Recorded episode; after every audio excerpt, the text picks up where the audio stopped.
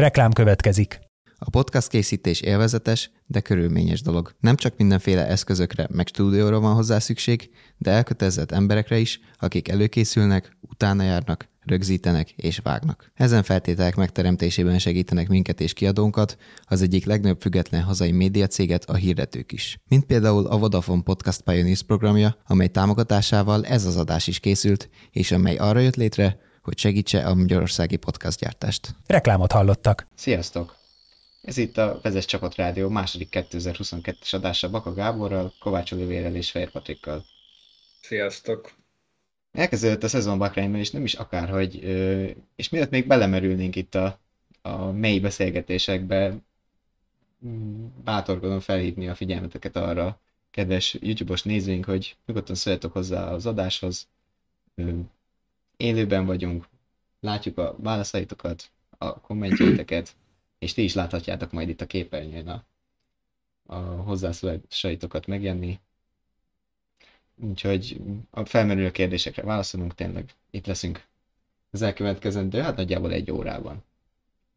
Na, honnan is indítsuk ezt a, ezt a szezonnyitó Bakrányi nagy díjat, Gábor, Oliver?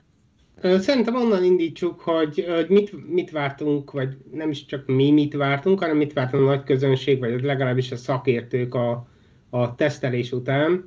És a tesztelés végére az tűnt ki, hogy a Ferrari jó lehet, de az is látszott, hogy a Red Bull, a Verstappen tavalyi bajnok csapata, vagy ami a bajnoki címet szerzett, szintén jó lehet, és az is látszott, hogy a Mercedes nincs ott, ahol kéne. Na most ehhez képest volt, ami, ami teljesen bevált, sőt, nagyjából ezek beváltak, amit most mondtam, viszont voltak dolgok, ami, ami elmaradt, mert ugye sokan gondolták, hogy a McLaren is erős lehet, azzal együtt, hogy a teszteken problémáik voltak, ezzel együtt nagyon gyöngén szerepeltek, de nem tudom, ö, hol, hol kezdjük? Hát szerintem a, ahol a, mez, a verseny is véget ért, ugye, a, a, aki megnyerte, akik megnyerték, kezdjük szerintem a Ferrari-val. Azért olyan is rég volt már, hogy a Ferrari kettős győzelmet aratott, és olyan még régebben, hogy a szezonnyitót maradtak kettős győzelmet. Hát egészen pontosan a 2019-es szingapúri díj volt az utolsó futam, amikor a két Ferrari ért célba az első két helyen, és amikor ilyen jól kezdték a szezont, egészen 2010-ig kell visszamenni, amikor ugyanúgy Bakreinben, de még az Alonso Massa párosra győzött a Ferrari, és ez egyébként azért érdekes, mert akkoriban még jellemzően az ausztráliai Melbourne adott otthont az év első futamának. Tudtam, Oliver, hogy számíthatok rá a statisztikákban. igen. igen. Minden esetre most már ugye el, előttük a poént, bár valószínűleg mindenki más is tudta, hogy mi lett a végeredmény. A Ferrari komoly kettős győzelme kezdte az idényt, miközben a másik nagy esélyes, vagy legalábbis nem is legalábbis, hanem a, a sokak által címvédőként várt Red Bull, még ha a, bajnoki, a csapatbajnoki címet nem is szerezték meg. Red Bull nullázott, de annyira, hogy, hogy négy autójukból három nem is fejezte be a versenyt, szóval borzalmas, katasztrofális véget ért a Red Bull számára a Bahreini szezonnyitó, Emellett, és ennek köszönhetően a Mercedes pedig, legalábbis a címvédő Lewis Hamilton dobogót hozott, amire nem sokan fogadtak volna a futam előtt. Ja, valóban nem, és ö, hát ugye az, az előző adásban is beszéltünk róla, hogy így nagyjából egy szintre vártuk őket, de nyilván a pontos erősorrendet nem tudtuk, és ö, számomra például meglepő volt a Mercedes nagyobb lemaradása, és most úgy tűnik, hogy tényleg nem a homokzsákok hátráltatták őket a, a közel-keleti sivatagban, hanem, hanem most tényleg nem sikerült úgy összerakni a, a V13-as kódjelű modellt. Hát egy Szerintem... biztos, igen. Hát egy biztos, hogy nagyon régen ut- utára arra példa, hogy a Mercedesnél ilyen eufóriával ünnepeltek egy harmadik helyet, ami hát tulajdonképpen a szerencsének köszönhetően jött össze, mert ha nem esik ki a két Red Bull, akkor ez még a legjobb esetben is egy ötödik, hatodik hely lett volna. Sőt, itt hozzátenném, hogy igazából még ez a, az ötödik, hatodik hely sem lett volna garantált, a, ha rajtnál nem hibázik a volt pilótájuk, a, az azóta az Alfa Romeo-ba átült Valtteri Bottas, és a ház, ház ö, utolsó pillanatban be, berántott versenyzője, a régi visszatérő Kevin Magnussen, mert hogyha nekik jól sikerült volna az el, a futam első fele és a, és a stratégia, akkor, akkor simán benne volt, hogy, hogy akár a Mercedesek előtt végeznek, úgyhogy lehetett volna ez hetedik, nyolcadik hely is akár.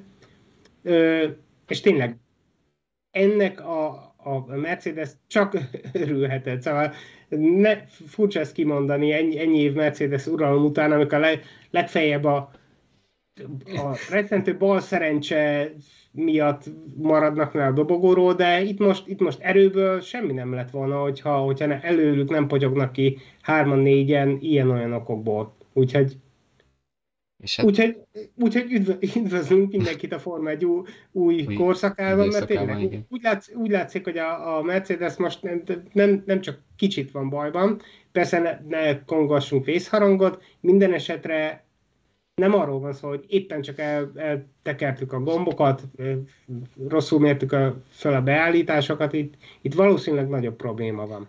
Ez egyébként egy nagyon érdekes kérdés, mert uh, ilyen helyzetben, mint a mostani, utoljára a V6-os korszak előtt volt a Mercedes, ez a 2010-2013 közötti időszak, főleg is inkább a vége felé, nagyjából akkor volt az, hogy ez a harmadik erő volt a Mercedes még Hamilton és Rosberggel. Én, én nagyon kíváncsi vagyok arra, hogy hogyan fognak ebből kilábalni, mert az azért látszik, hogy még most is megvan a gógyiuk, tehát lehet látni a különböző fejlesztéseikből, például ebből a szinte nem is létező oldaldobozból, hogy azért nem tétlenkedtek, hanem egyszerűen arról van szó, hogy, hogy ezeket a szabályokhoz nem ez a megoldás bizonyult a leghatékonyabbnak.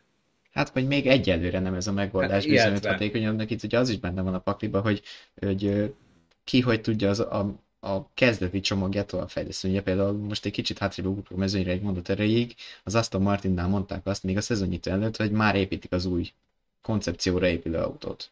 Úgyhogy ott, ott tudják, hogy vagy sejtik, hogy még tovább fejlesztés esetén sem ugrálnak annyit előre, mint hogyha valamit teljesen a nulláról kezdenének. Viszont ilyen, most ugye felmerül a kérdés, látva a Mercedes lépés hátrányát, hogy, hogy mikor tér vissza újra nyerő formában. Ö, ugye a, ismerve így a, a Forma 1, az eddigiekben látott Forma 1-es ilyen fejlesztési lépcsőket, a következőre valószínűleg az első európai futamokon kerül sor, így simán lehet, hogy ö, addig még ö, a Red Bullok és a ferrari hátsó szárnyát kell figyelni a Hamiltonéknak, de az is meg lehet, hogy egy más karakterisztikájú pályán sokkal közelebb lesznek, vagy akár át is léphetik a, a konkurenseket. Itt egy, egy dolgot közbevetnék, vagy talán inkább csak érdekesség, mint, mint komoly dolog, de azért ö, talán eszébe jut a, a, a nézők egy részének is, hogy a Red Bull 2017-ben vezette be a 13-as típus számú autóját, az RB13-ast, amivel végül tucatnyi kiesést produkáltak, annak ellenére, hogy a, a szezon elején ezzel hype az autót, hogy, hogy másoknak szerencsétlen 13-as, nekünk nem lesz az. Talán az volt az, egyik, az volt az első évük, amikor azt várták, hogy, hogy Verstappenből bajnokot csinálnak vele. Na most ehhez képest a, a Mercedes eljutott a, a W13-as modellig, és ugyan a Red Bull rosszabbul szerepelt most ezen a hétvégén, de, de láthatóan valahogy ez a 13-as szám a, annak ellenére, hogy racionálisan senki nem hisz benne, valahogy mégis a Mercedesnél is érvényesül az átka, úgyhogy kíváncsi leszek, hogy, hogy ez tényleg csak egy hétvégére, vagy egy-két hétvégére szólt, vagy, vagy valóban a Forma 1-ben nem véletlenül nem szeretik a 13-ast. Emellett... Vádoládó választotta annak idején. Hát nézd meg a karrierét, azt hiszem nem is kell többet magyarázni hozzá. Emellett meg ugye már volt arról szó, hogy kik voltak azok, akik, akik nagyon korán elkezdtek készülni erre az évre, és itt érdemes kiemelni a házt, a, amelyik csapat már tavaly az év, a szezon kezdet előtt megmondta, hogy, hogy őket egyet, egyáltalán nem érdekli gyakorlatilag. 2021, lesz, ami lesz, és 2022-re dolgoznak, és valóban azt látjuk, hogy, hogy ez bejött nekik. Közben kaptunk egy kérdést a, a YouTube-on, hozzászólás. Sziasztok! Kérdezni Noémi, szerintetek kitart a Ferrari sikere az egész szezonban? Még visszakanyarodva egy kicsit a, az élmezőnyhöz. Hát én ezt adnék is rá egy rövid választ, ez nem a saját válaszom, hanem ezt egy spanyol Forma 1 újságíró írt ki Twitterre, és most gyorsan megpróbálom le is fordítani. Így hat ilyen okosság úgymond a 2021-es Forma 1-es szezonhoz. Egyetlen futam... 22-es, bocsánat, ugye? Igen, 22-es. Egyetlen futam után. Amit százszázalékosan nem jelenthetünk ki. De mégis ki, meg kijelentjük, legalábbis legtöbben. Hogy legalábbis sokan ezt, igen. Ez, ezzel jönnek már most, igen. Az első, a Ferrari a bajnoki cím legfőbb esélyese. Nyilván nem, mert még mindig csak egy futamon vagyunk túl, és, és nem látjuk, hogy lesz még a jövőben, hogy fejlődnek a többiek, de szerintem ez felesleges is magyarázni, legalábbis a Form 1 értő nézőknek, de mégis sokan ezt gondolják. A Mercedes hónapig fog szenvedni, ugyanez a helyzet. Az új szabályok sikeresek, az új szabályok ö, hát bukást jelentenek, szóval rosszak. Kudarcot vallottak, igen. Igen. A csapatok, akik most hátul végeztek, hátul is fognak maradni, és az új versenyirányítás jobb munkát végez. Ezt mindezt egyetlen futam után rengetegen már kijelentették, és ö, visszakanyarodva a kérdésre, meg lehet, hogy kitart, de lehet, hogy nem. Ezt Én azt gondolom, hogy szerintem akár pontokban is reagálhatnánk erre. Hogyha még, még egyszer mondanád pontonként, akkor szerintem mondanánk Na, mondom, is A Ferrari a bajnoki cím legfőbb esélyese. Hát erre én, a, a, ha már itt az imént szóba került a 13-as szám átka, én a szezonnyitó átkával reagálnék rá, ugyanis az eddigi, az elmúlt években sosem az a versenyző volt bajnok, aki az év első futamát megnyerte. És ez akkor is igaz volt, amikor ferrari pilóta nyert, lást 2017-ben és 18-ban Sebastian Vettel. Szóval már csak ezért is érdemes óvatosan bánni az ilyen kijelentésekkel ideje korán. Hát ez csak egy statisztika, ami bármikor lehet ez így van, véget érhet ez eddig mindig nyert. Tehát tavaly is Hamilton megnyerte a szezonnyitot, és aztán Verstappen lett a bajnok. Én itt a, a mercedes és a Red Bullra, vagy, és a Ferrari-ra, a három csapatra reagálnék rögtön, hogy azért érdemes észben tartani, hogy a, a, a Red Bull és a Mercedes a, tényleg az utolsó pillanatig fejlesztett, és bár a, a Ferrari nem deklarálta úgy, mint a ház, hogy, hogy őket csak 2022 érdekli, óriási előnyük lehetett abban, hogy tényleg ők elengedhették a szezont, mert oké, okay, a, a McLaren azért nagy küzdelemben voltak, de a harmadik, negyedik hely egy ferrari nem sokat számít pénz szempontjából sem, mert így is úgy is egy csomó pénzük volt. Úgyhogy simán benne van, hogy, hogy a Ferrari ki, tudja, ki tud tartani, emellett viszont sosem szabad lemondani arról, vagy sosem szabad elfelejteni, hogy a Red Bull milyen óriási fejlesztési potenciállal rendelkezik. Ugye az elmúlt években számtalanszor láttuk, hogy, hogy a szezon második felében mekkora lendületet vettek, a Mercedes pedig rendben, úgy lehet, hogy most mellé nyúltak az autóval, és, és lehet, hogy néhány hétig szenvedni fognak, azt azért egyelőre nehezen hiszem, hogy hónapokig kitart majd ez ugrok a második pontra itt a, a listán, hogy ugye a Mercedes uh, hónapokig szenvedni fog, és ezzel kapcsolatban érkezett egy érdekes kérdés Albert Dávidtól. Sziasztok, van realitása annak, hogy a Merci vissza Barcelon, a Barcelonában látott konfigurációra? Ugye akkor még hagyományosabb formájú oldaldobozai voltak. Ez tényleg egy nagyon jó kérdés.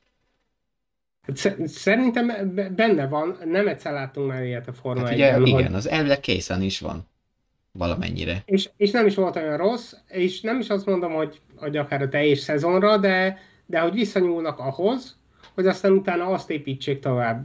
Azt hiszem hár, három évvel ezelőtt, ugye? Jó, két évvel ezelőtt, 2010, ja, három évvel ezelőtt volt most már, amikor, amikor a háznál Roman Grosjean már az elején megmondta, hogy, hogy baj van az autóval, és a, a Barcelona irányt kellene folytatni, ahelyett, hogy pakoljuk rá az, egyre, az autót egyre rosszabbá tévő fejlesztéseket. Ezt nyilván a Mercedes is megteheti, és nekik olyan erőforrásaik vannak, azzal együtt, hogy nyilván idén sokkal kevesebb pénzből lehet gazdálkodni, hogy, hogy talán megérheti. Úgyhogy benne van, benne van simán de egyébként csak egy kicsit még régebbre visszanyúljak, a 2000-es években még láttunk olyat, hogy a Ferrari jó néhány szezonban azt csinálta, hogy az előző évi autóval indult el, nyilván ezt most lehetetlen lenne megtenni a, a változások miatt, de, de van olyan, amikor érdemes visszanyúlni valahova, vagy továbbvinni egy sikeresebb koncepciót, és utána, amikor kész az új, akkor be lehet vetni azt.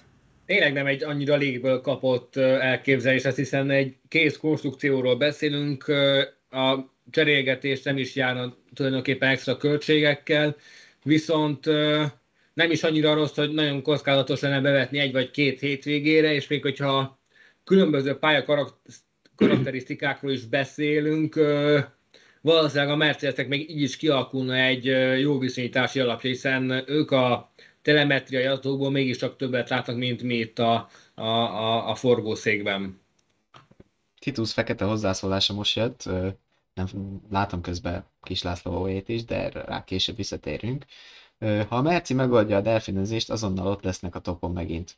Ez nem biztos egyébként, ugyanis a delfinezésről, ugye, ahogy beszéltük az előző csapatrádióadásban, az, az egy olyan jelenség, amit eddig úgy tudtak csak megoldani, hogy kompromisszumot kötöttek más területen. Ugye például, a, ahogy mondtuk, az autó hasa folyamatosan emelkedik és süllyed az alatta ö, át suhanó levegő miatt, illetve annak megszűnése miatt, aminek a megoldása az lehet, hogy alapvetően több helyet hagynak az autó alatt, az autó és az aszfalt között. Viszont ha magasabban fut az autó, akkor azzal már is tempót vesztenek, ugye leszorító erő csökken, és a, például... És a, a kanyarokban is csökken a, a sebesség, és igen, igazából igen. most arra érdemes rámutatni, hogy, hogy a, gyakorlatilag minden csapat, a Mercedesen kívül gyakorlatilag minden csapat megoldotta a delfinezést a futamra. A Mercedesnél pedig még továbbra is láttuk ezt a, az ugrálást, úgyhogy ha, ha annyi lett volna, hogy, hogy magasabb hasmagasságot választanak, akkor nyilván megcsinálták volna, és ami különösen aggasztó lehet a Mercedes számára, hogy, hogy Hamilton például a futam vége felé nyitott DRS-sel sem tudta beírni ö, Perezt. Úgyhogy Úgyhogy itt a Mercedesnél annál nagyobb gond van, mint hogy az autó egy kicsit vibrál, mert hogyha nyitott DRS-sel sem hoz semmit a, a, a Red Bullon, akkor ott azért ne, nem csak a delfinezés a gond. Futóművel nem lehet ezen segíteni, kérdezi Titus szintén. Hát én megmondom, én nem vagyok Forma 1-es mérnök, szóval erre az exakt választ nem tudom. Biztosan megvannak a, a beállítások el, és, és aztán lehet, hogy találnak egy olyan megoldást a Mercinél, ahol kisebb lesz ez a kompromisszum, de egyenlőre még, még szerintem tapagotózik, de nem csak ők, hanem egyébként mindenki a mezőnybe. Hogyha, mond Gábor. Csak azt akartam hozzátenni, hogy igazából azért nem, nem lehet, bármennyire is itt teszteltek a csapatok a, a két héttel ezelőtt, és is, ismerik most nagyjából, hogy, hogy hogy működik az autó, nem lehet sem a mostani hétvégéből, sem a következőből messze menő következtetéseket levonni, akár az autók teljesítményre vonatkozóan, mert itt ugyan teszteltek, de azért mégiscsak ö, lámpafényes éjszakai futam volt, és a szokásosnál hidegebb volt Bahreinben. A következő helyszín pedig egy majdnem ismeretlen futam, mert ugye változtattak is a pályán, és amúgy is csak egyszer versenyeztek rajta, a Gidai utcai pálya pedig teljesen más jellegű. Szóval szerintem ahhoz, hogy, hogy kiderüljön akár csak a csapatok számára is, hogy, hogy mit érdemes változtatni és hogyan, ahhoz kell legalább négy-öt futam. Ha megengeditek, és nem tudom, hogy van-e még ehhez hozzáfűzni voltak itt. Ö, nekem még lenne, ugye bár itt még a Mercedesnek a káváriájához, hogy a, ez, a, ez, ez, ez a helyzet, hogy Hamilton még DRS-sel sem tudta megelőzni Perezt, az adott esetben motorikus kérés is lehet. Ugyebár ne felejtsük el, hogy az idei évtől már újfajta versenyüzemanyagot használnak a csapatok, átálltak az úgynevezett E10-es üzemanyagra, ami azt jelenti, hogy összetételében már 5 helyett 10%-ban tartalmaz etanolt, és könnyen elképzelhető, illetve erről zajlik is a szóbeszéd például a Mercedes partnercsapatok részéről, hogy lehet, hogy ez nem alkalmazkodott annyira jól a, a, a Mercedes erőforrása ez a változáshoz. Hát egyébként az eredményeket is érdemes megnézni. A Mercedes motoros csapatok, a gyári csapaton kívül azért nem hát remekeltek. Egytől egyig. Egytől egyig. A problémáknál még maradjunk meg, hogy most így az üzemanyagos sztorit behoztad, Oliver. A Red Bullhoz még visszatérhetünk egy ilyen történet erejéig, ugye hát mind a két Red Bull kiesett, de hogy az kiesés oka, amit firtatnak, az valószínűleg Egyre az homályosabb. üzemanyagok igen, igen. De valami, valami szivárog, valami folyik. Valami. Patrik talán meséld el, hogy mik a hírek, hogy... Hát ugye ma egyébként írtunk is erről a vezessen, vezes.hu per Forma egy oldalon meg is találjátok a, a cikket írásos formában részletesen. Ugye a Red Bull kiesésénél elmondták Christian Horner, hogy az üzemanyag pumpával volt a probléma. És ez egy kicsit visszagörgetve, egyébként már ö, furcsa események ö, rajzolódnak ki, legalábbis összeáll így a kép, hogy, hogy mi is lehet itt a helyzet a, a Forma 1-es üzemanyag pumpák ügyében, ugyanis nem csak a Red Bull autójában vannak beszerelve ezek a Magneti Marelli által készített ö, alkatrészek, hanem mindenkiébe, ugyanis ezek egységesített elemek, ugye nyilván költségcsökkentés szempontjából, és amúgy sem egy a teljesítményt nagyon befolyásoló tényezőről van szó. Az a lényeg, hát, hogy a... pár évvel ezelőtt még éppen befolyásolták. Igen, egy, így, így van. A Ferrari-nál tudtak valamit. Erre, de, de igen, alapvetően nyilván most költségcsökkentési okokból egységesítették. És ez, és ez a, a rendszer két részből áll, az egyik részét egyébként a Bosch csinálja, a másik részét a a Magneti Marelli, és a Magneti Marelli feladata lenne az, hogy a, legalábbis a terméküké, de most értjük, amit mondok, hogy ö, a nagy üzemanyag tartályból átemelje egy belső, ö, nagyobb ö, nyomású rendszerbe a, az E10-es benzint. És ö, már a barcelonai teszteken, vagy lehet a Bahreinin, de a tesztek során a háznál, az Alfa Románál és a Ferrari-nál is felmerültek problémák ezzel az elemmel. Például e, merepedezett, eltöredezett és elkezdett szivárogni az elektronikára több csapatnál is a, az üzemanyag, ami hát visszafogta őket a munkába, meg nyilván nem az elektronikában van a helye a benzinnek. És ö, több csapat ezt azóta orvosolta, legalábbis ugye csak a két Red Bull, illetve Pierre Gasly Alfa Tauri esett ki, bár ő hivatalosan más probléma miatt az MGUK tönkre, de ha kiindulunk abból, hogy ott a benzin ide-oda folyik az elektronikára, aztán mit befolyásol és mit nem, itt még nem lehet azt kizárni. Azt azért itt fordítsuk le a kedves nézőknek és hallgatóknak, hogy az MGUK az a, a kinetikus energia visszanyerő rendszert jelenti, vagyis a mozgási energiát táplálja igen, vissza. Igen, Ö, szóval visszatérve, hol is tartottam? O, hogy a, gyakorlatilag ott, ott tartotta, hogy a három Red Bull ö, ugyan papíron három különböző okból esett ki, mert Verstappennél ugye a kormány összekötő is el, el, eldeformálódott igen, a, igen. a kerékcserénél, Gastrinál pedig ráfolyt az MGUK-ra, a, a, vagy legalábbis az MGUK hibás adott meg, de gyanítjuk, hogy alapvetően az összes kiesés erre vezethető vissza. És a csapatok tudatában voltak ennek a problémának a Bahreini hétvégén is, sőt az FIA is lépett a Nemzetközi Automobil Szövetség. Szombaton ugyanis azok az autók, akik bejutottak a Q3-ba, azok kaptak egy plusz órát az esti zárás előtt, ugye az autókat éjszakára a párfermébe csukják, és nem szabad hozzájuk nyúlni a, futam előttig, ugye akkor nyilván felkészítik a, a versenyre a kocsikat, Szóval plusz egy órát kaptak arra, hogy ellenőrizzék ennek a pumpának az állapotát. Ugye azok, akik a Q1-be vagy a Q2-be elvéreztek, ők nekik van annyi idejük, illetve volt annyi idejük, hogy még ott ellenőrizzék az autót, amíg a többiek a polpozícióért harcolnak a időmérő legvégén. És érdekes módon egyetlen csapat sem cserélte ki ezt az elemet, megnézhették, de a futam előtt szokásosan kiadott Mm, alkatrész csere listával sehol sem szerepelt, hogy bárki is hozzányúlt volna ez az elemhez. Nem Nagyjából tudom, ennyi. Nem tudom. Ö, igen, szerintem ezt most egyelőre nehéz kommentálni majd, hogyha, hogyha történik még meghibásodás. De a tanulság a... ebből az, azt pontos szögezzük le, hogy bárkinél felmerülhet ez a probléma. Benne lehet, igen, ezt akartam mondani, hogy ha akár a Red Bullnál, akár más csapatnál előjön hasonló, akkor, akkor már sokkal világosabb lesz, vagy sokkal egyértelműbb lesz, hogy valóban erről van szó.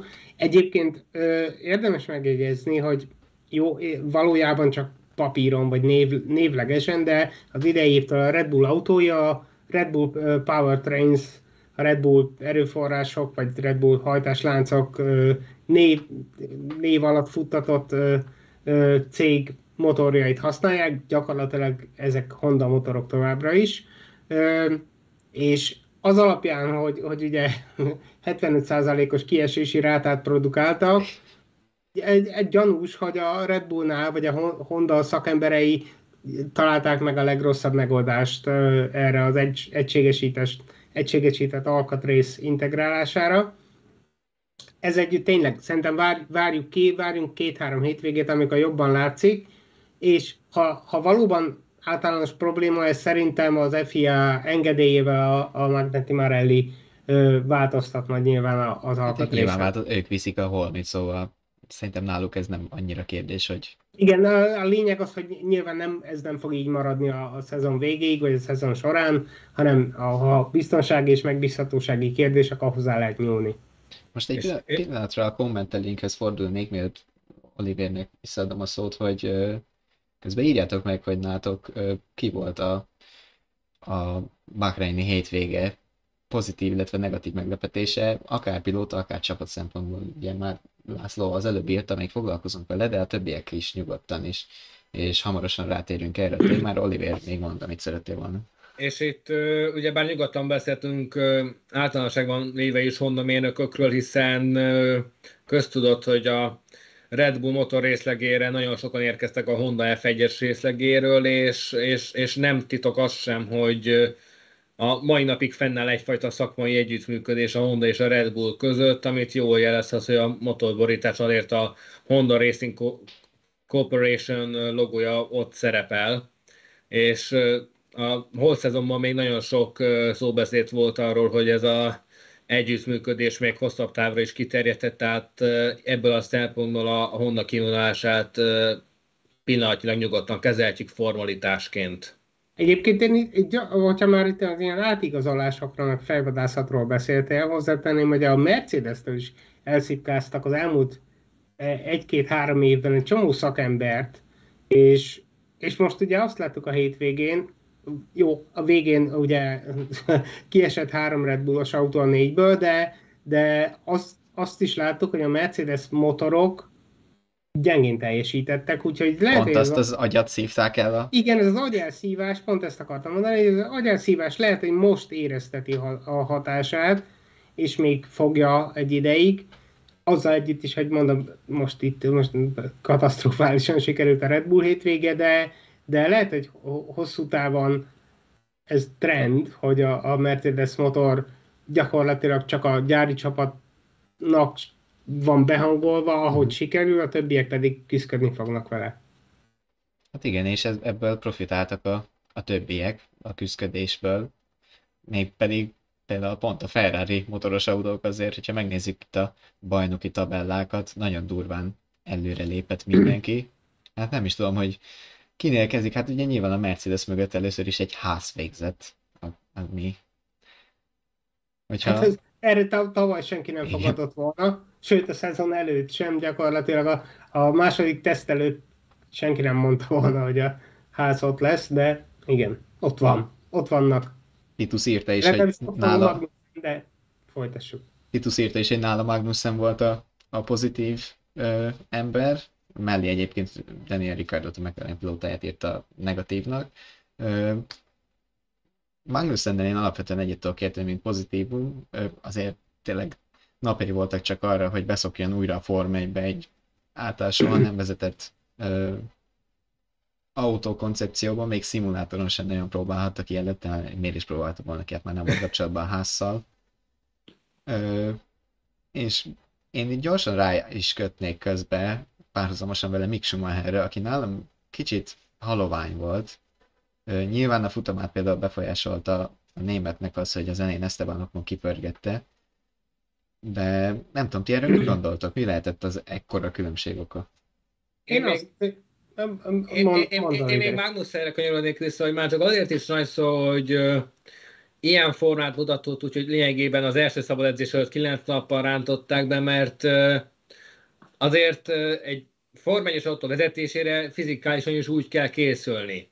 És eddig úgy volt, hogy Magnussen idén a tengeren túlon fog versenyezni a Chip Ganassi racing illetve a Peugeot az Endurance világbajnokságon, és azért lássuk be, hogy egy, egy hosszú távú versenyautó teljesen más más fizikai követelésekkel jár, mint például egy Form 1 ahol azért a nyakizmok igen komoly terelésnek vannak Na, kitéve. Szerintem azért, szerintem ha valami pont, pont a nyakizmai mondjuk rendben lehettek Magnussennek, hiszen a, azért az indikárban akkor a kanyaroknál gyakorlatilag... Ott csak, ott csak egy futamot ment tavaly, szóval igen, de, de arra, arra készült, hogy, hogy, hogy, hogy ott lehet, lehetne ö, idén munkája. Nem, nem, nem, nem ott, hanem a Imsa sportautó bajnokságban készült. Biztos vagy benne, hogy, hogy nem lett van?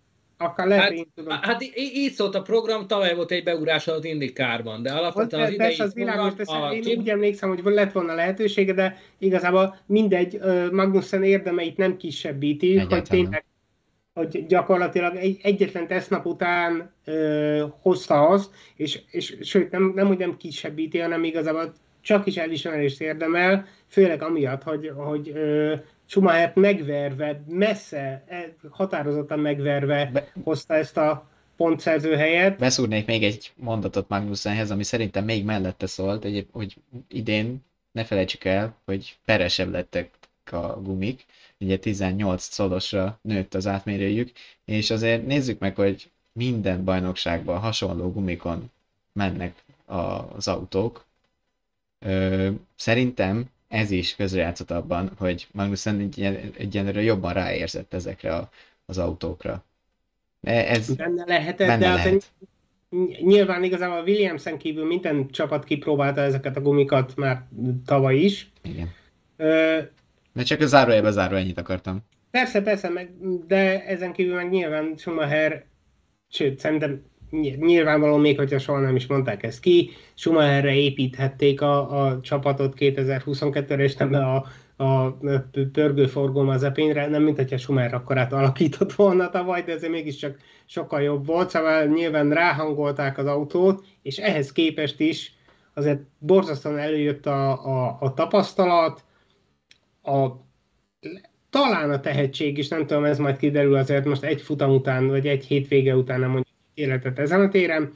Másrészt pedig azt meg öröm volt látni, amit korábban is említettem, hogy tényleg ez a csapat 2022-re koncentrált, és, és itt a gyümölcse, legalábbis ezen a hétvégén.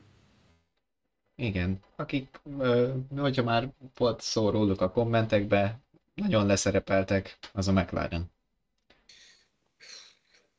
Nagyon érdekes helyzet alakult ki a McLarennél, mert az előző években úgy tűnt, hogy kikászálodnak abból a gödörből, ahová nagyjából 9-10 éve kerültek, illetve lehet, amin elkezdték így leindulni akkoriban. És azért a Wokingiakra sötét lóként is lehetett tekinteni abból a szempontból, hogy, hogy tavaly ők is viszonylag korán átállhattak az új szabályokra, illetve ezt egy idő után bevallottan meg is tették, ezért is engedték el a, a harmadik helyet a Ferrari-val szemben.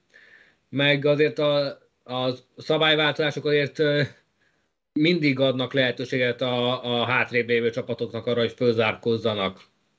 Úgyhogy ebben a szempontból nekem teljesen meglepő, hogy éppen a McLaren az, amelyik nem tudott élni, legalábbis egyre úgy tűnik, hogy nem tudott élni ezzel az ittszerrel, mert most már kezd kialakulni egy csapategység is, nincsenek azok a, azok a csörték, amiket hívtak a McLaren Honda korszakban, csapatvezetés szinten is, meg csapat és motor beszállító viszonyban is, illetve azért két nem kutyaütő versenyzőről van szó Lando Norris és Daniel Ricciardo személyében, szóval számomra semmi sem indokolná azt, hogy alapvetően, hogy ennyire szenvedni lássuk a McLaren-t. Pláne adnak tudatában is, hogy ahogy arra László is a figyelmet, hogy az első teszten például jól mentek Barcelonában még. És aztán McLarenbe érve volt egy kis megtorpanásuk, hát a, a verseny hétvégére még gyakorlatilag majdnem, hogy elhasaltak teljesen. Hát Igen, konkrétan a... egyetlen olyan pillanat sem volt, amikor a Nor- Norris féle 13. rajt pozíción előrébb lettek volna. Még a kerékserék ideje alatt sem. És ezért ez uh, roppant demorizáló, mert ez azt jelenti, hogy még hozzá szagolni sem tudtak a pontszerzéshez.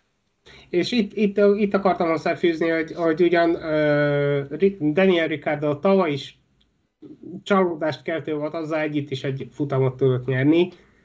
Itt most igazából az Ausztrál nem is tudjuk, hogy mennyivel volt rosszabb. Egyelőre őt, őt nem kéne ütni, mert úgy, láthatóan az autó, autó lett nagyon rossz, vagy legalábbis egyelőre nem találják, hogy, hogy én, én még egy kicsit bízok benne, hogy talán, talán van abban az autóban valami, viszont sikerült valamint nagyon tévútra jutni vele. Ezt egyébként mondta is a McLaren, hogy még szombaton mondta Norris azt hiszem az időmérő után, hogy hát inkább pályás specifikus problémák ezek, de valahogy én ezt nem feltétlen hiszem el lesz még most nekik. Én, én sem egyébként, szóval az, az, hogy a teszteken ugye hivatkoztak a, a túlmelegedésre, és erről beszéltünk itt a, a múlt héten, ami tényleg egy óriá, óriási probléma önmagában is, hogyha nem működnek jól a fékek, akkor, akkor nyilván nem lehet jól menni, jól menni nem lehet bemérni a kanyarokat. Meg lehet gyorsan menni, csak nem állsz meg. Igen, ebből aztán nagyon sok probléma következik, de úgy tűnik, hogy ennél, ennél többről is van szó, és ez, ez már tényleg egy, egy aggasztó, aggasztó jel. Ezzel együtt a pilótákat szerintem most nem lehet megítélni, azzal együtt is, hogy tényleg Ricardo mintha gyöngébbnek tűnt volna Norrisnál ezúttal is, mint, mint nagyjából a tavalyi szezon nagy részében. Egyelőre velük szerintem nem érdemes ilyen szinten foglalkozni. Amíg nem jó az autó, addig, addig a pilóták sem lehetnek jók. Ugyanezt láttuk gyakorlatilag a, a, az Aston Martinnál is, ahol, ahol a, a rutinos pilóta, Stroll, a tulajdonos fia, és a, a rögtön hirtelen berántott ö, szuper helyettesítő Super Nico Hülkenberg is nagyjából ugy, ugyan, ugyanazt hozta, szóval ha rossz az autó, akkor ennyit lehet, ennyit lehet hozni. Plusz Ricardo esetében azt se felejtsük el, hogy azért ő a Bahreini teszten nem lehetett ott a pozitív tesztje miatt, és így neki pontosan annyi tapasztalata és adattal elkevesebb a rendelkezésére. Az már más kérdés, hogy csapatszinten sem jutott sok előrébb a McLaren, mert lényegében olyan, mint tényleg csak egy versenyzővel tesztek volna naponta csak egyet abban, mert annyi problémájuk volt, hogy egyszerűen nem tudtak pályán lenni. Én még szeretném kiemelni az Alfa Romeo-t, de előtte ö, Albert Dávid ismét jó meglátását olvasnám be. Leclerc a pozitív meglepetés, nyugodtan, megfontoltan vezetett végig, Verstappen meg egy kicsit csalódás volt számomra, nagyon buta hibákat követett el, előzések, előzések és safety car esetek. Ezt beszéltük is a délelőtt folyamán. Pont ezt akartam mondani, hogy erről ma már beszélgettünk így napközben, Ponsz Dávid kollégánkkal négyesben, hogy, hogy, hogy tényleg nagyon furcsa volt ezt nekem látni, és itthon is még a közvetítés közben mondtam is, hogy, hogy hogy van az, hogy Leclerc ennyiszer be tudta csapni a tavalyi világbajnokot, egy mondhatni ilyen amatőr versenyző, mint én, nem nevezni magam autóversenyzőnek, de ha már ha mondjuk a szimulátorok világánál megmaradok, akkor még talán egy picit, de egyértelmű volt Leclerc célja, mire játszik végig. A második DRS zónában az első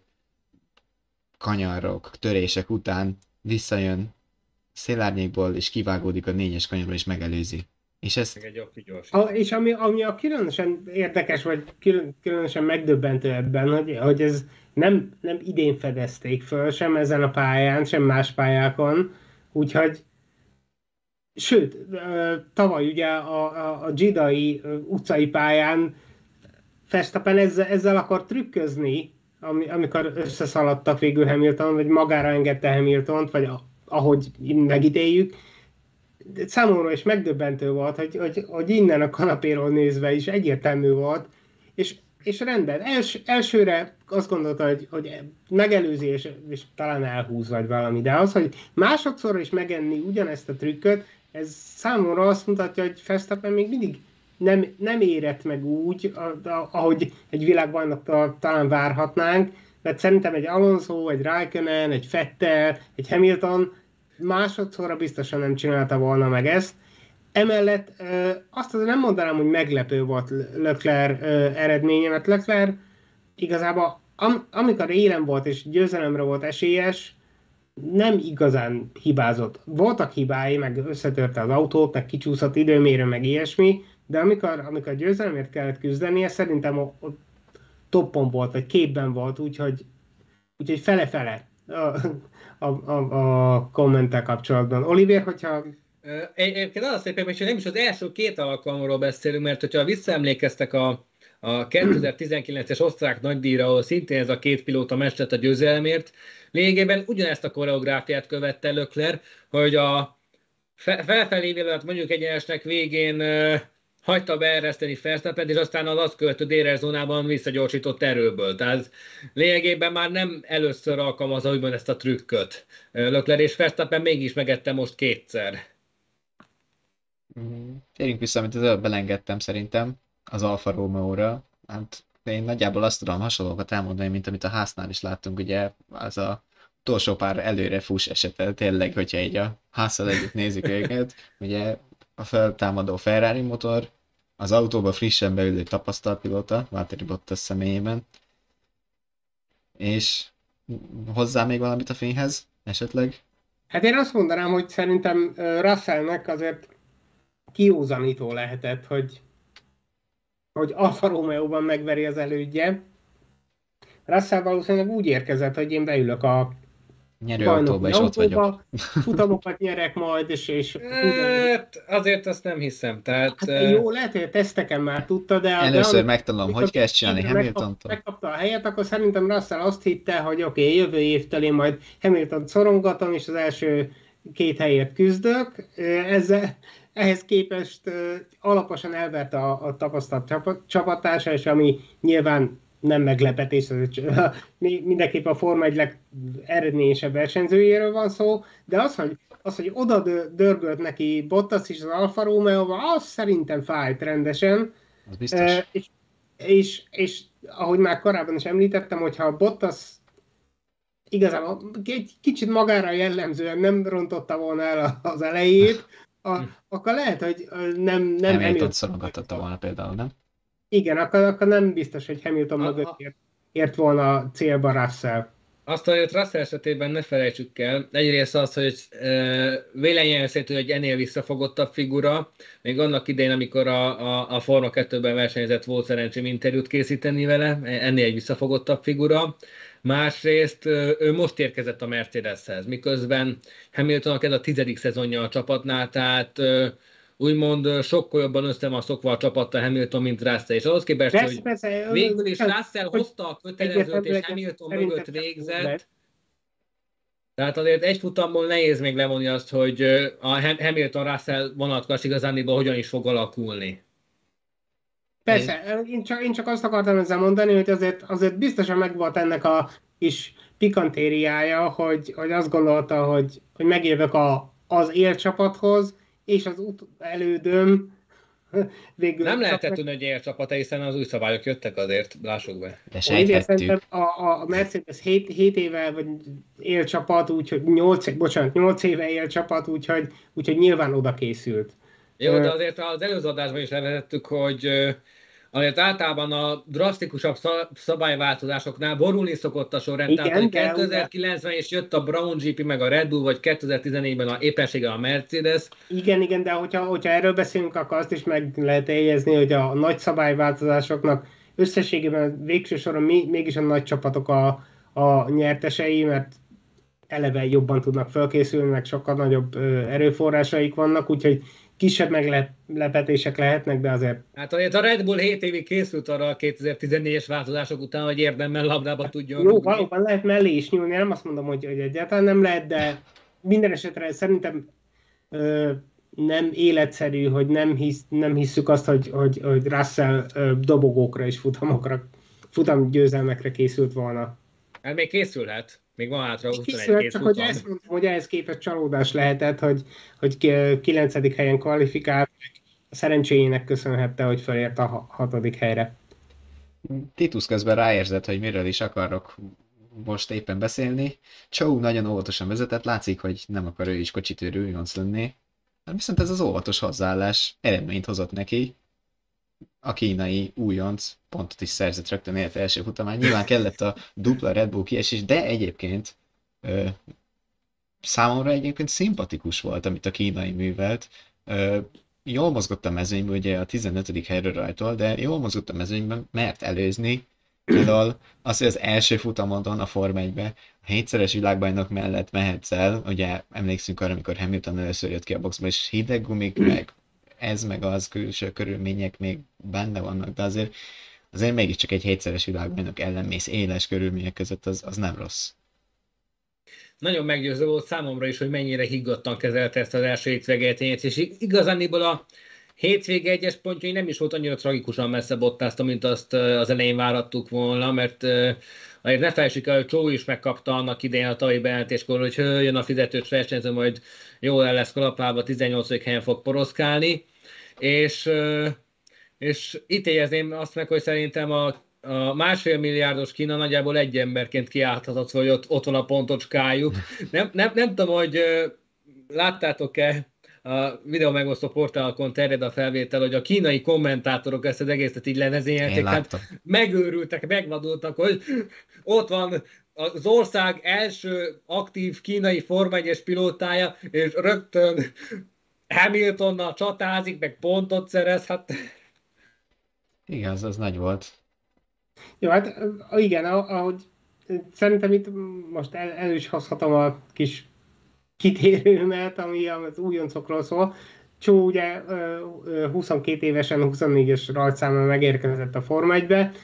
Ahogy már utaltunk rá, a, sokan arra gondoltak, hogy egyszerű fizetős pilóta, főleg annak tükrében, hogy, hogy a tavalyi Forma 2-es bajnok, Oscar Piastri nem jutott a Forma 1-be, míg a kínai piacot a háta mögött tudó Csó végül is be, bekerült. Ez együtt az előtte is kompetens versenyző volt, és itt végül hozott egy pontot.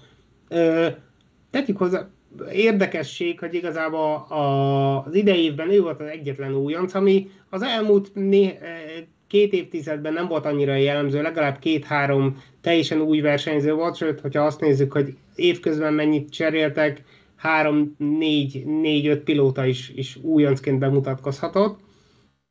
Ez együtt a, a tizedik helye teljesen megsüvegelendő, és nem tudom mennyien látták, vagy mennyien olvasták, de, de egyébként a, a verseny után nagyon sportszerű volt, amikor a Forma 1 hivatalos verseny utáni interjúi zajlottak, el is, elismerte és megköszönte a, a, az eredményének szóló gratulációkat, de ott volt a Oscar Piastri is, akiről már beszéltem, Forma, Forma 2-es bajnok, és azt mondta, hogy most megmutattam, hogy, hogy megérdemeltem vagyok itt, mondta a kínai, és utána azt mondta, hogy de Oscar is megérdemelten lenne itt egyébként. Szóval ez különösen szimpatikus volt szerintem.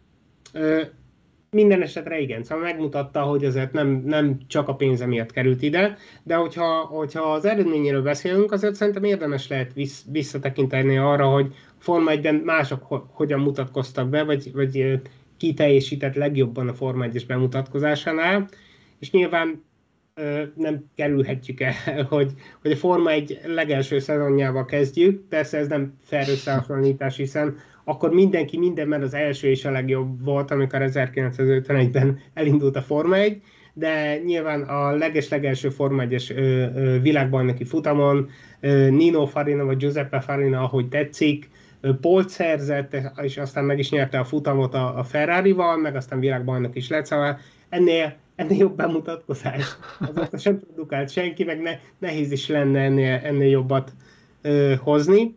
Ö, és itt most egy kicsit ugrok, mert nyilván a Forma 1 igazából a, a 80-as évek során, a 90-es évek elejére, közepére alakult azzá a professzionális sportágá, ami, amit ma is látunk, nagyjából akkorra lettek meg a keretei és a csapatok működése, úgyhogy igazából csak inkább kiemelném 1961-et, amikor viszont uh, uh, Giuseppe, bocsánat,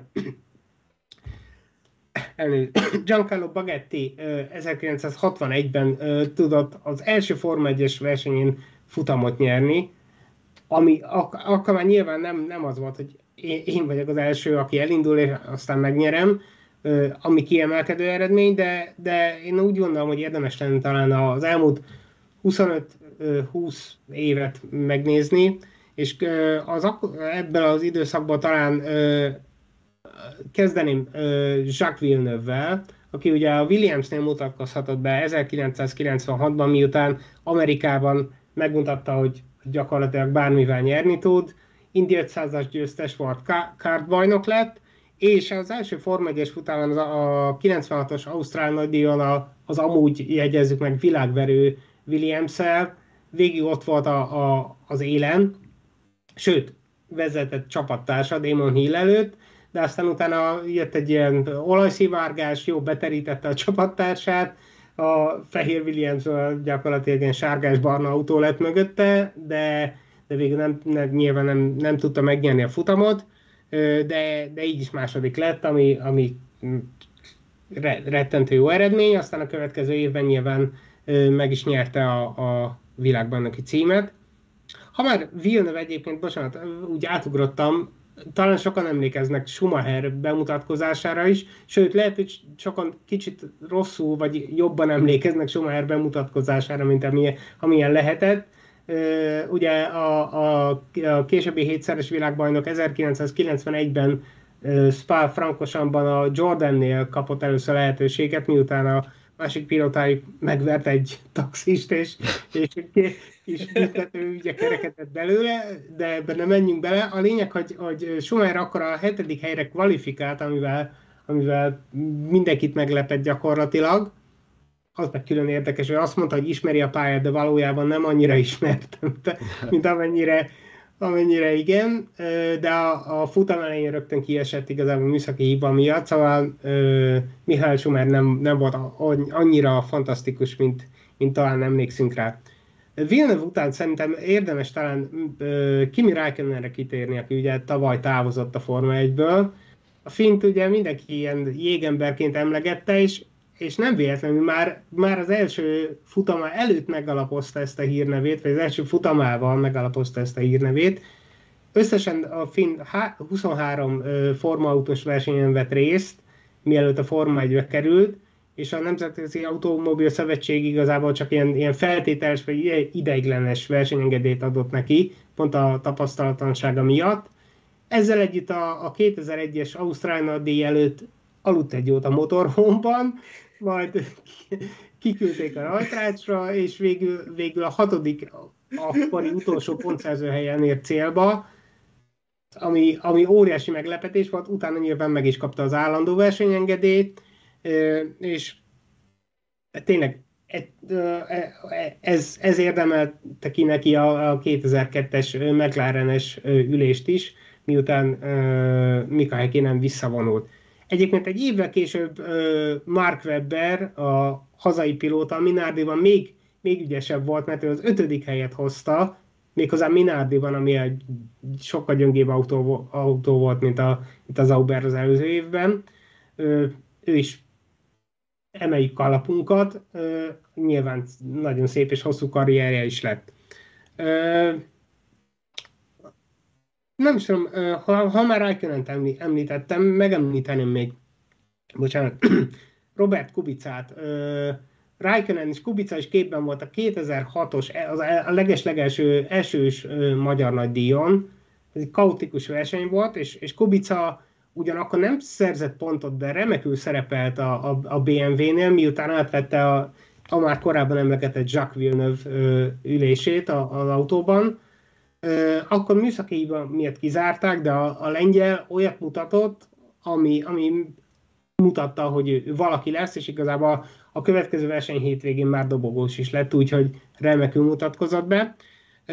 És ha már Kubicát említettem, akkor igazából előhoznám Sebastian Fettelt is, aki 2007-ben pont Kubica kanadai nagydíjas brutális horrorbukása után kapta meg a, a BMW Zaubernél a lehetőséget újoncként.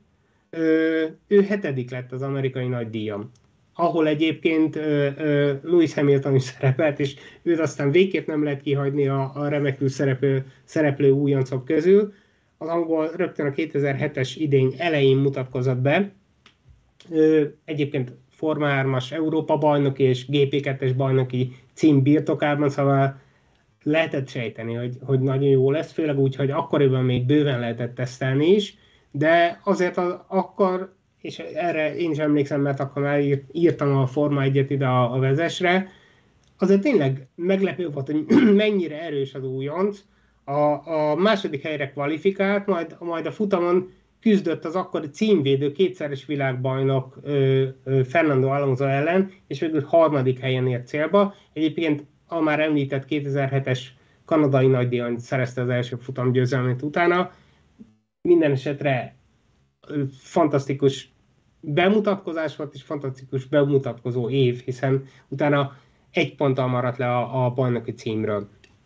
Ö, hogyha még jó bemutatkozásokról beszélünk, szerintem érdemes lenne megemlíteni Perezt a, a mai mezőnyből. Ő 2011-ben kezdte a Forma 1-et az Ausztrál nagydíjon, ahol, az említett Kubicához hasonlóan hetedik helyen ért célba, és a hátsó szárny szabálytalansága miatt kiesett, vagy hát kizárták utólag, de, de a hetedik hely már akkor jelezte, hogy ő valaki, valaki lehet az F1-ben.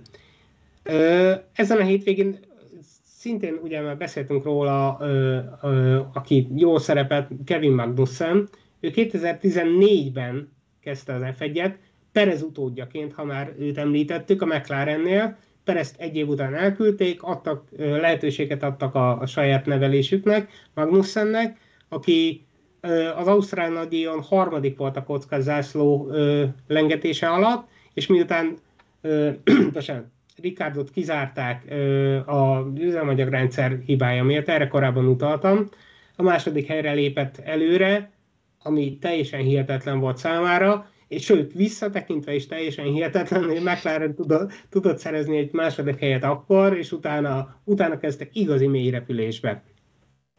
Ezen kívül szerintem a közelmúltban talán még érdemes egészen közelre visszamenni, tavalyi évre, ami, ami nagyon hasonló, ugye Cunoda, aki, aki tavaly kimondottan jól megtanulta a pályát Bakreinben, és a, a, a, a szezon előtti teszten villantott is, kilencedik helyen ért célba, utána aztán e, elég rossz idénye volt, idén sikerült új, újra egy jót, meg a szezonzáron sikerült egy jó eredményt hoznia, és hogyha valakivel én most nyilván egyetlen hétvége alapján vele húznék párhuzamot csúval. Meglátjuk, hogy mi lesz belőle. Remek dolog, hogy az első futamán hozott egy pontszerző helyet a pontszerző helyek végéről.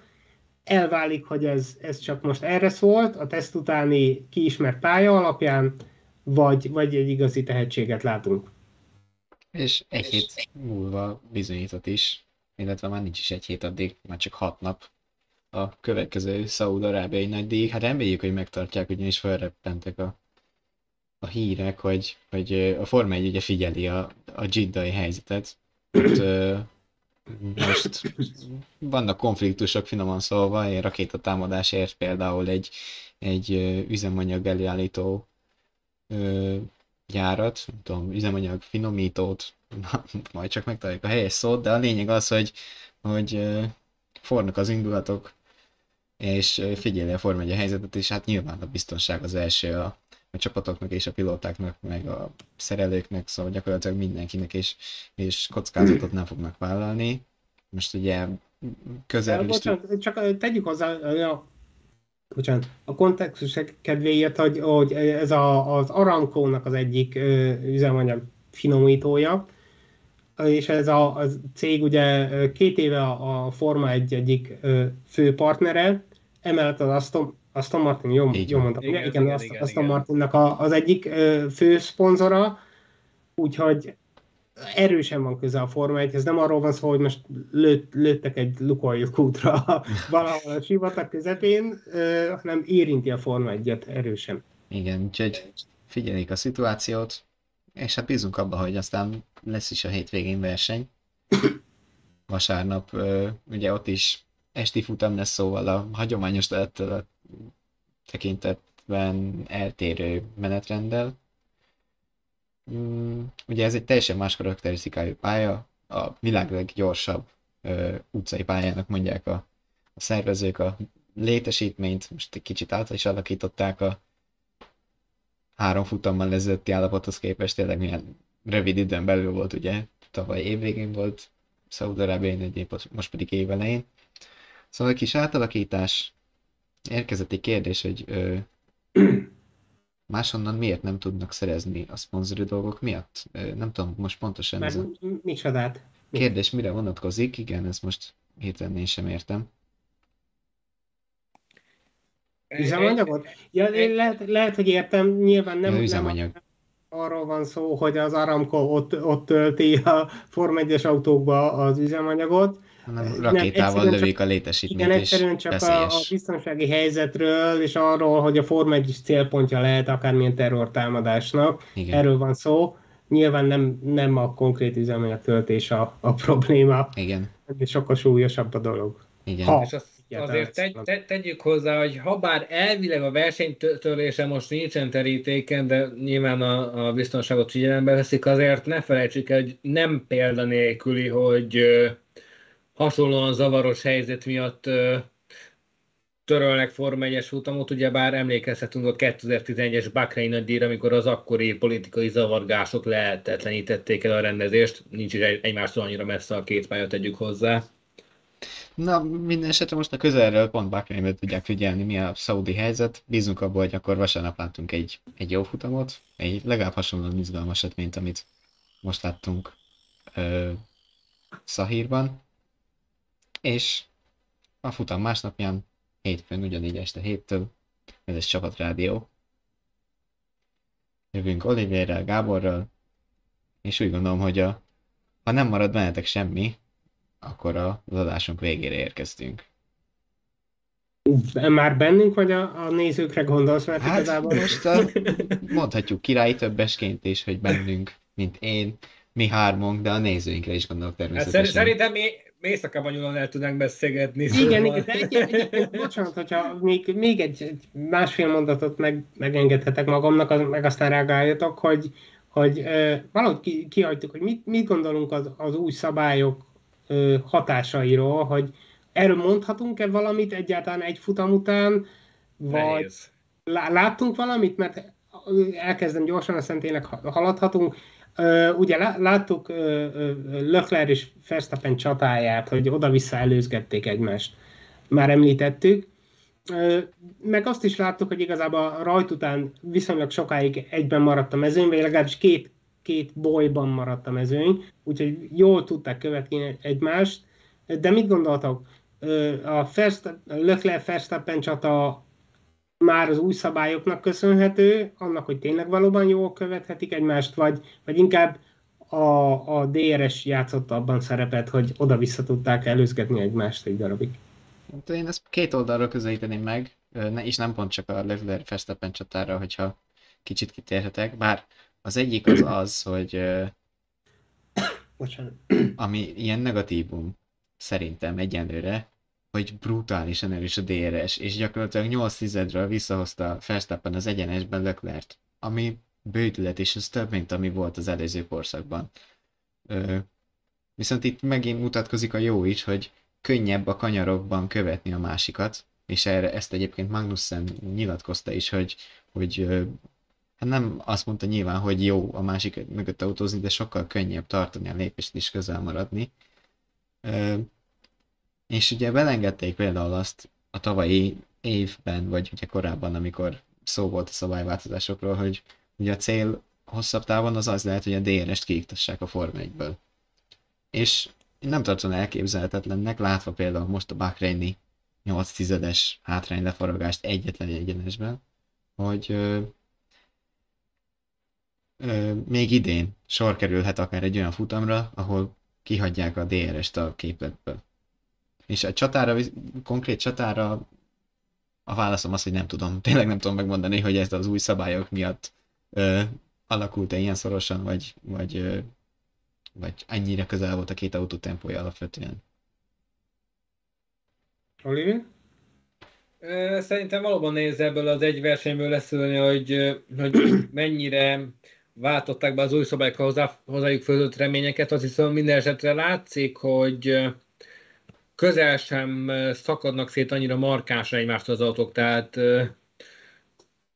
az eddiginél jóval, jó, jóval közelebb vannak egymáshoz követési távolság szempontjából. Az megint egy más kérdés, hogy, hogy, hogy DRS nélkül ez, ez, ez, ez mennyire bizonyosodna be, mert azt azért Láthattuk, hogy minden egyes párharcban használták az állítható átsó szárnyakat, de ez le, leinkább akkor fog látszani, hogyha tényleg lesz egy ilyen úgymond DRS nélküli próbafutam, az lehet úgymond a, a, a, amikor eszük a pudingot.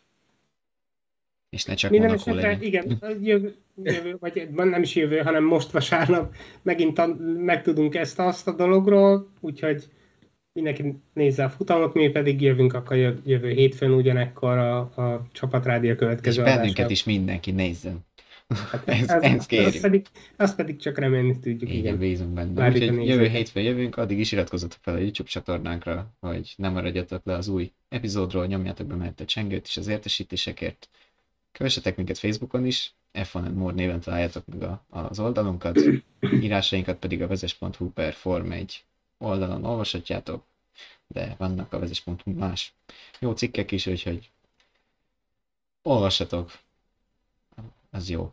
A csapatrádió adásokat egyébként, amelyet hogy itt YouTube-on vissza tudjátok nézni, meghallgathatjátok, csak hangos formában egyébként Spotify-on, iTunes-on és Google Podcast-on is, szóval a legnépszerűbb podcast gyűjtőhelyeken gyakorlatilag. Hát akkor egy hét múlva ugyanitt, ugyanekkor Szaúd-Arábia után. Köszönjük a figyelmet! Köszönjük szépen! Köszönjük, sziasztok! sziasztok.